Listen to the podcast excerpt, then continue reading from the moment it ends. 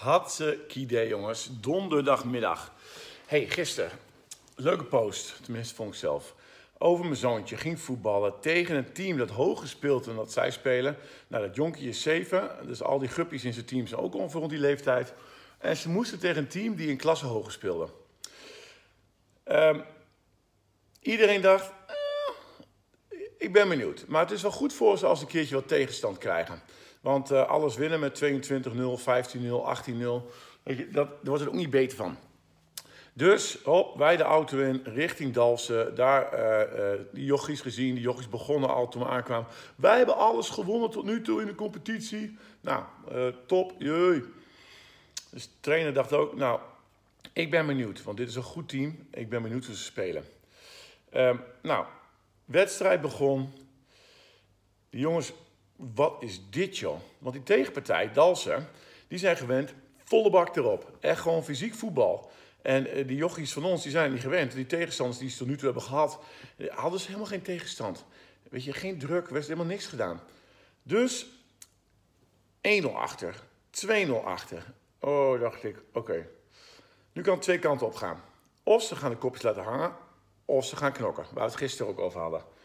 En iedereen aan de kant die stond al, holy shit, dit is even iets andere koek.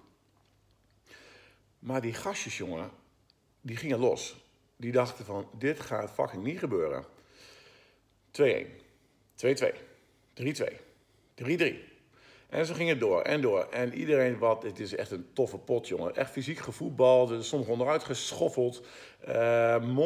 Mooie passes heen en weer. En ze moesten echt knokken voor de punten. Nou, op een gegeven moment was de omschakeling, want ze hebben uiteindelijk gewonnen met... Oh, ik weet het niet meer helemaal goed. Volgens mij was het 15 nog iets. 15-4, 15-5. Ik weet het niet meer. Maar goed, ik heb het in de post al gezet.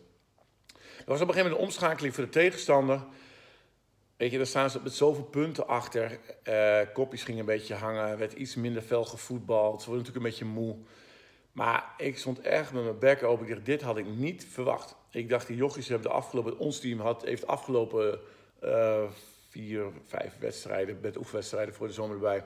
hebben ze alles te makkelijk gewonnen. Die gaan vast niet knokken. Weet je, die denken van... Dit is niet leuk, hè? Maar hebben ze het wel gedaan. En hard ook. Dus dat was cool om te zien. Dat. Voor vandaag... Eén keer in zoveel tijd moet ik mezelf ook even weer terug op aarde trekken. En even denken van, joh, weet je, wat gaat hier mis? Wat gebeurt hier? Kan elk gebied zijn, hè? Kan werk gerelateerd zijn, relatie gerelateerd, kinderen. Maar wat gebeurt hier? Weet je, iedereen, ik ook, is goed om te wijzen met de vinger naar een ander. Ja, maar doordat zij dat doen, of doordat hij dat doet... gebeurt dit en dat. Dus weet je, ja, die moet maar veranderen.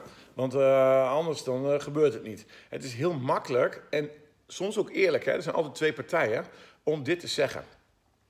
Maar als je eventjes stil gaat staan en van bovenaf gaat uitzoomen en gaat kijken.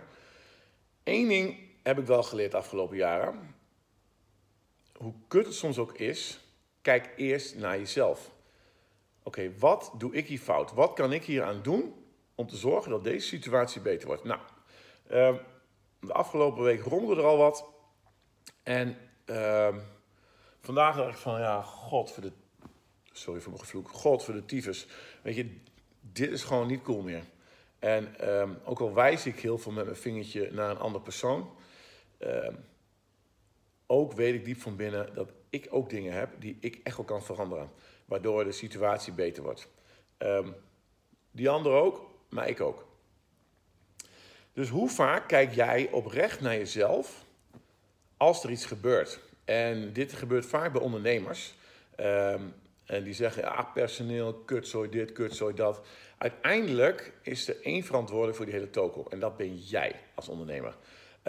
In jouw leven is hetzelfde. Ben je niet ondernemer, maar in jouw leven als er dingen gebeuren... je bent niet blij met je relatie.